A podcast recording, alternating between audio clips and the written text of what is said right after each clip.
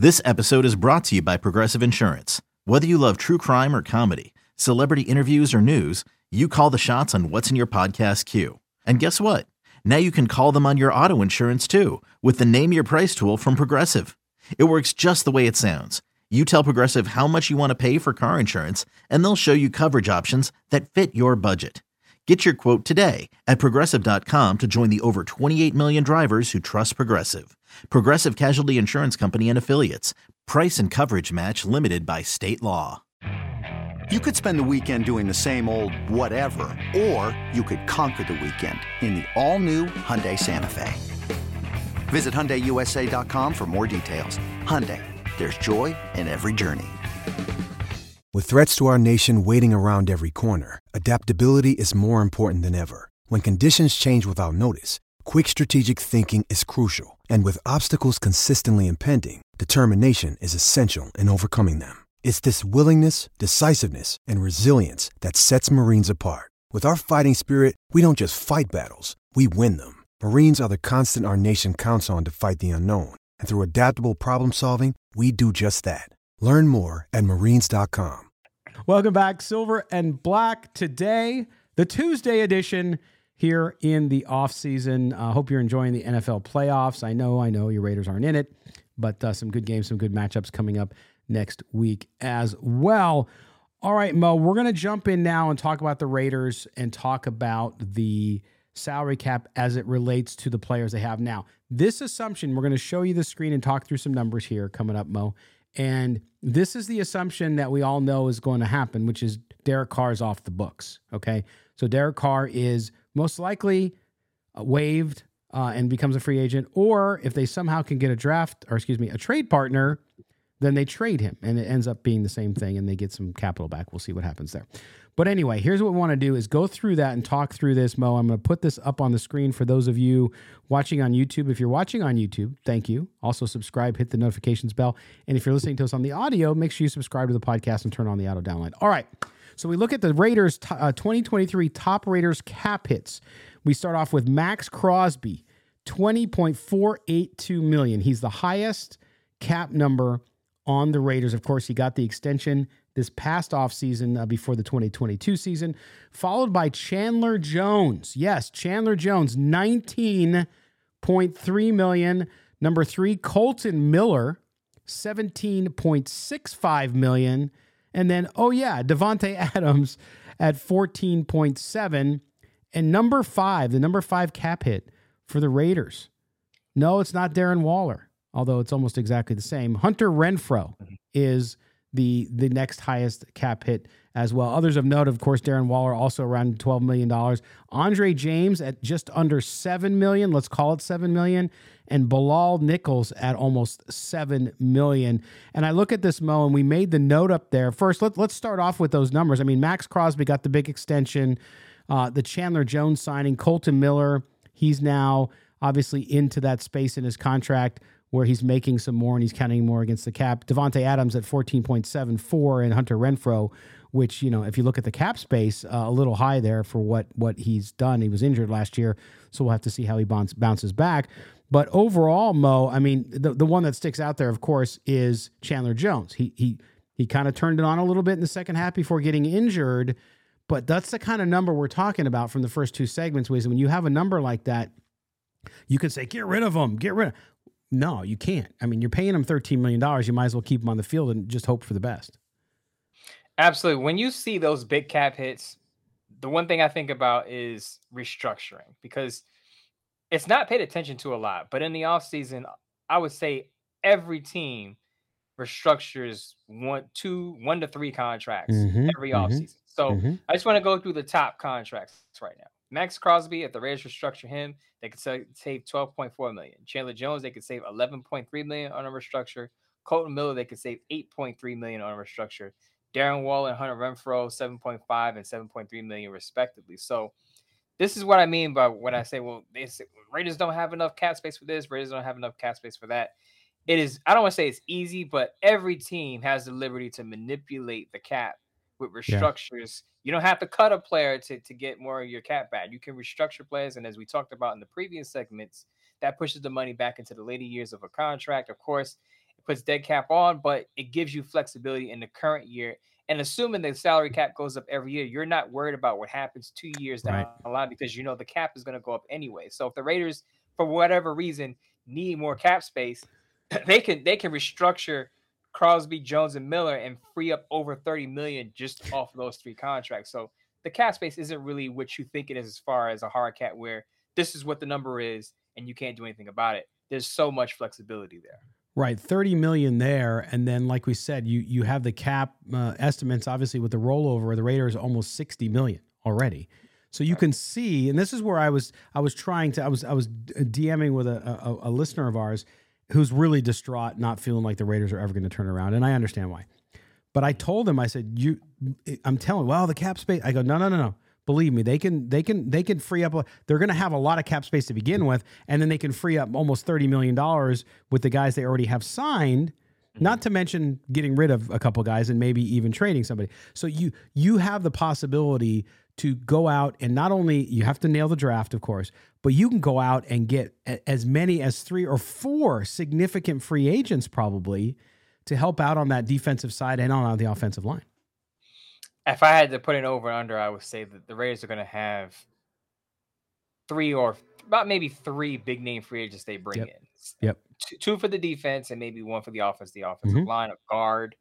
Uh, because, and this is the thing about with the way these uh, cap numbers look right now. The what sticks out to me here, Andre James at six point nine million dollars in, in, in a cap hit. Mm-hmm. I actually think Andre James could either be traded or cut because, as I said in a previous show, Vic Tafur said that the Raiders plan to move Dylan Parham to center. So what yes. that means is Andre James would then become a high paid backup.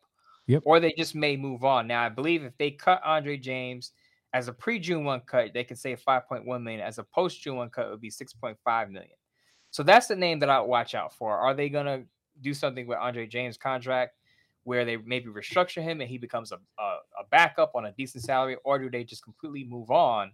and have Dylan Parham at the center position. The other name that sticks out to me, Bilal Nichols, he underperformed this year. Mm-hmm. I believe the Raiders signed him to a two-year, $11 million contract. He had about $7.1 million in guarantees. If the Raiders cut him, they could save 3.1 million, which is not a lot. So my guess is that he would stay, but it, I don't think it's a guarantee, depending on what what happens in the draft. Yes. what happens in free agency.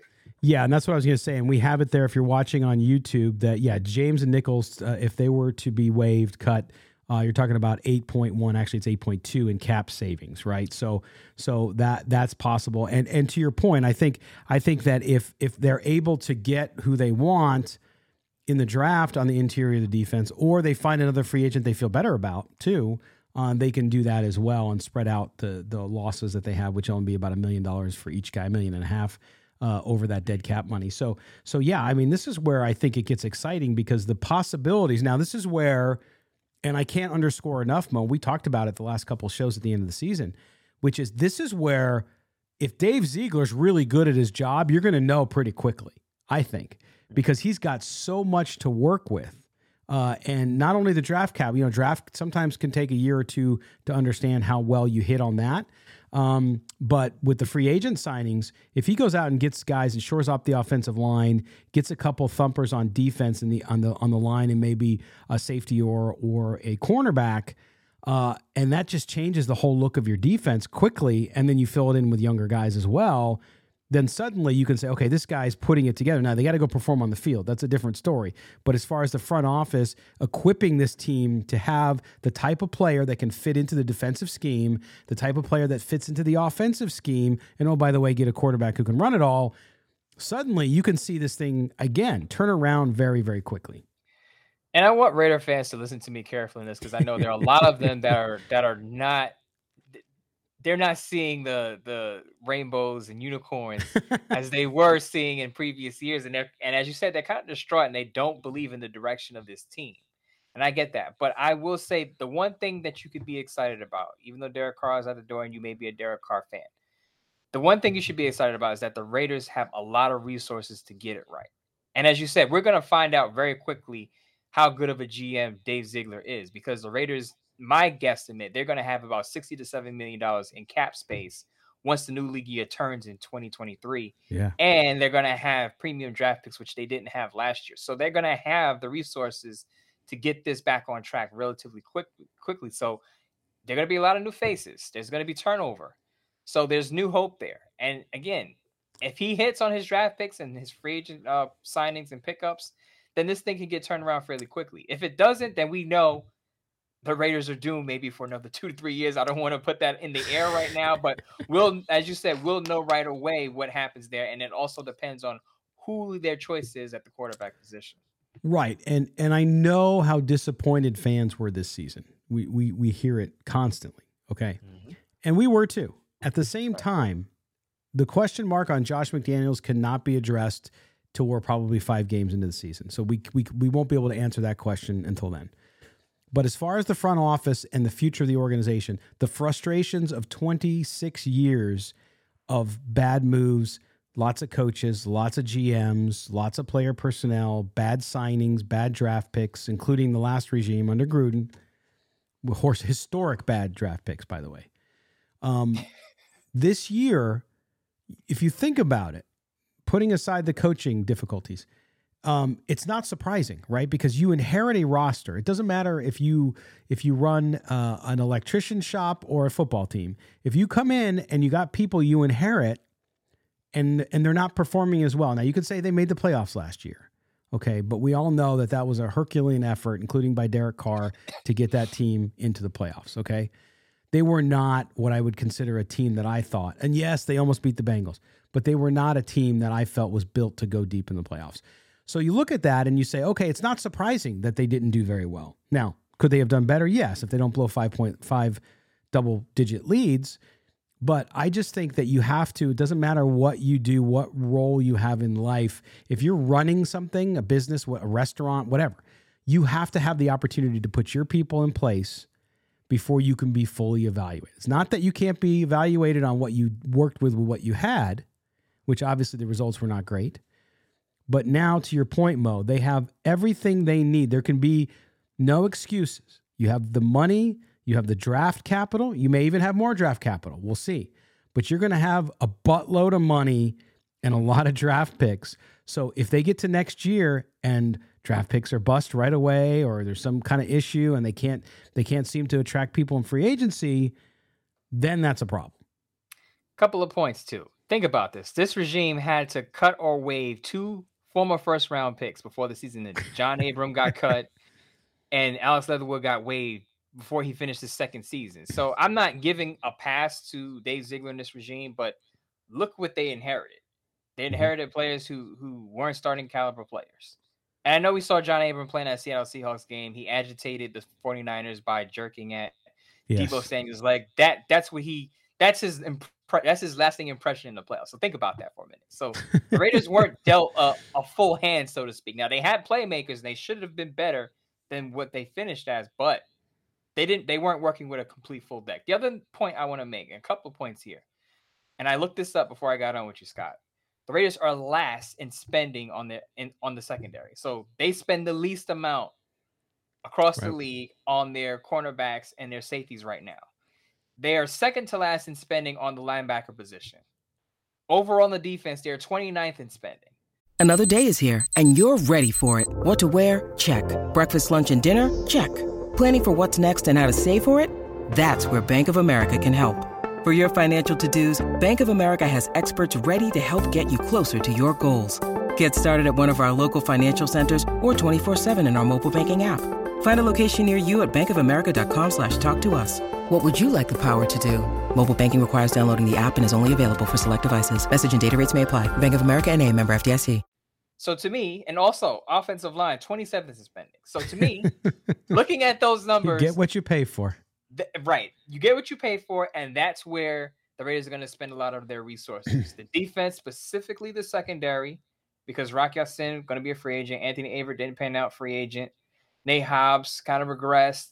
And uh, Meek Robinson, you know, significantly improved, but is he a is he a day in and day out or week in and week out starter? Yeah, I, I would debate that.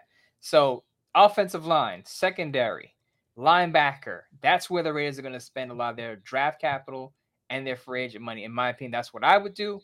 We'll see if they follow through with that. We, as we know, the Raiders have neglected the linebacker position for so long.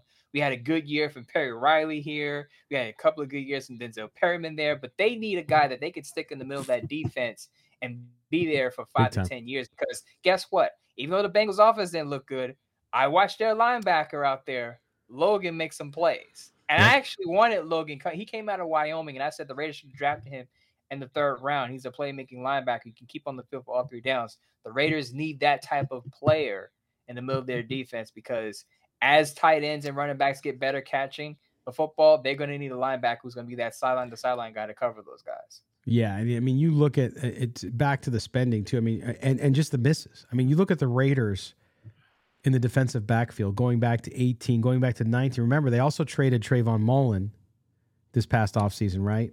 And he's yeah. now with his fourth team, his third team, his fourth team this season. He's with the Cowboys.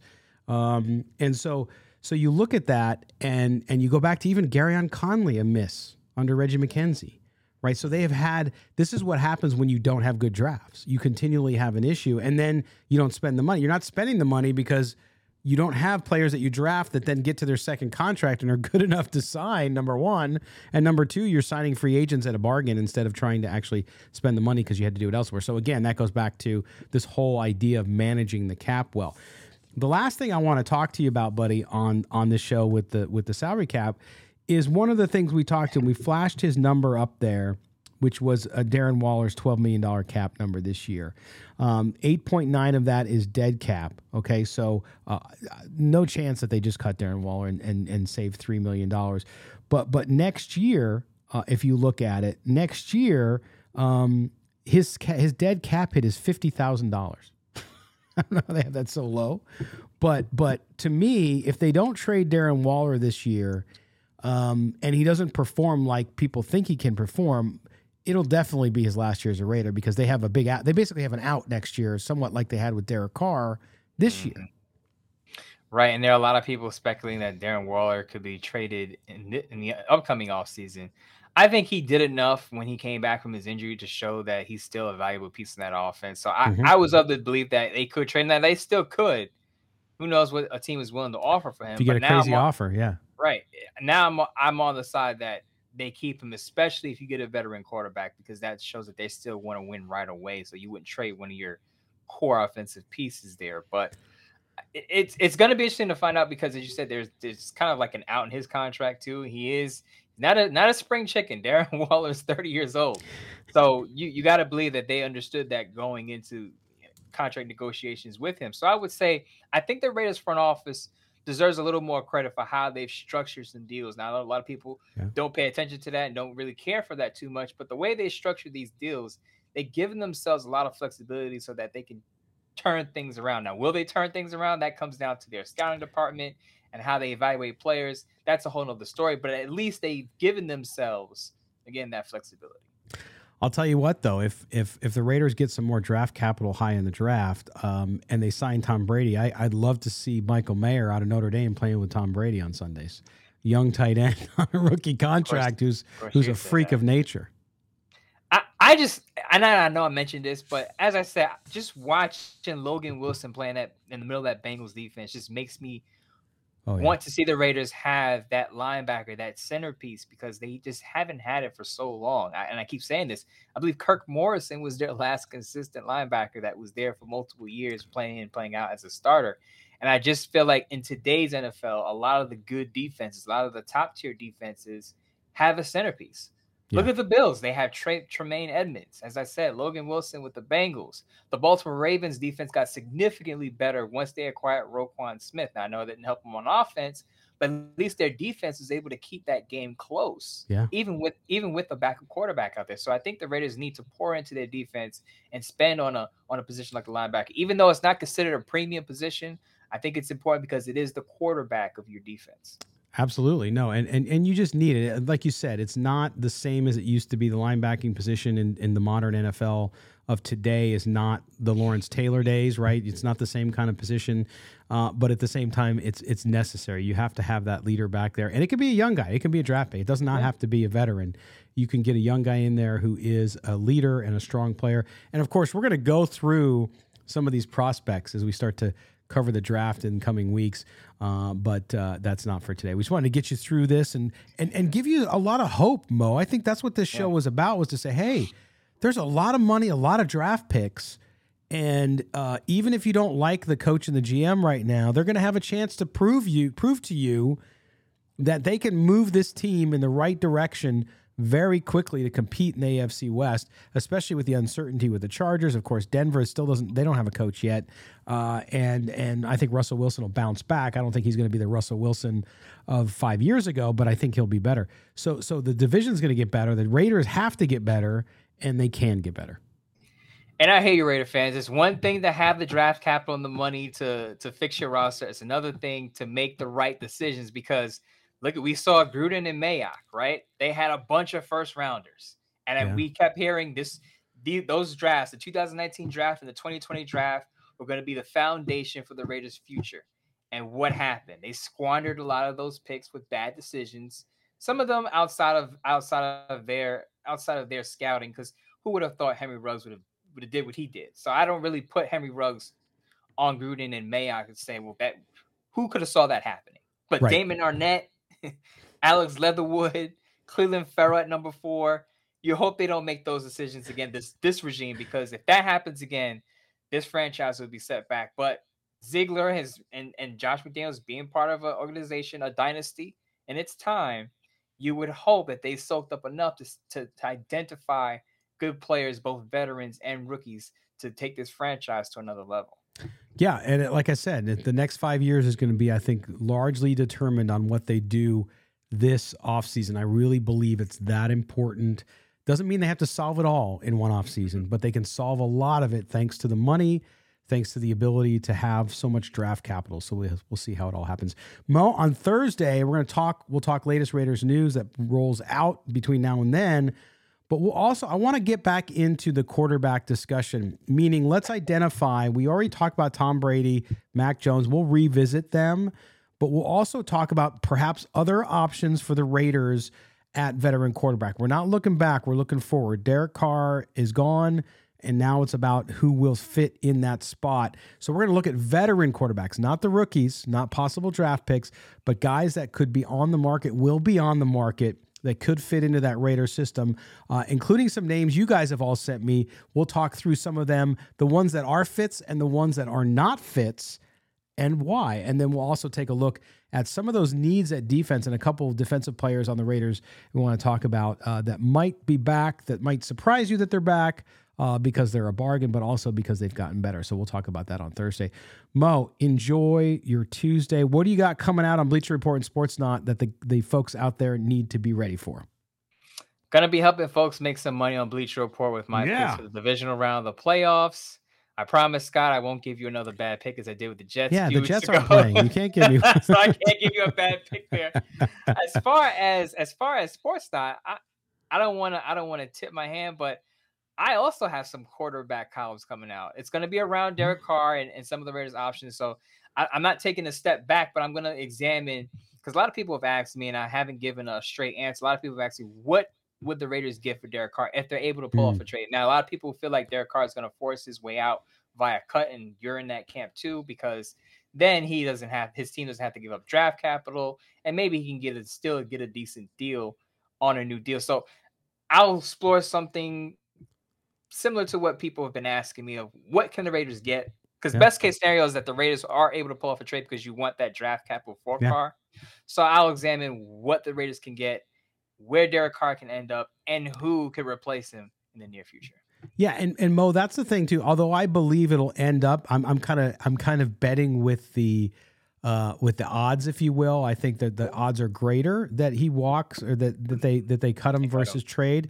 Mm-hmm. But I will say this, and you said this I think last week, which is you never know how desperate a team is, right? So you can never rule that out. You just can't because listen, the NFL will always be a quarterback hungry league because that is the most posi- important position on the field. So you, yes, you have Washington, and oh yeah, we're going with what's his face. Yeah, no, it doesn't matter. If you can improve, you're going to improve. Okay, go ahead.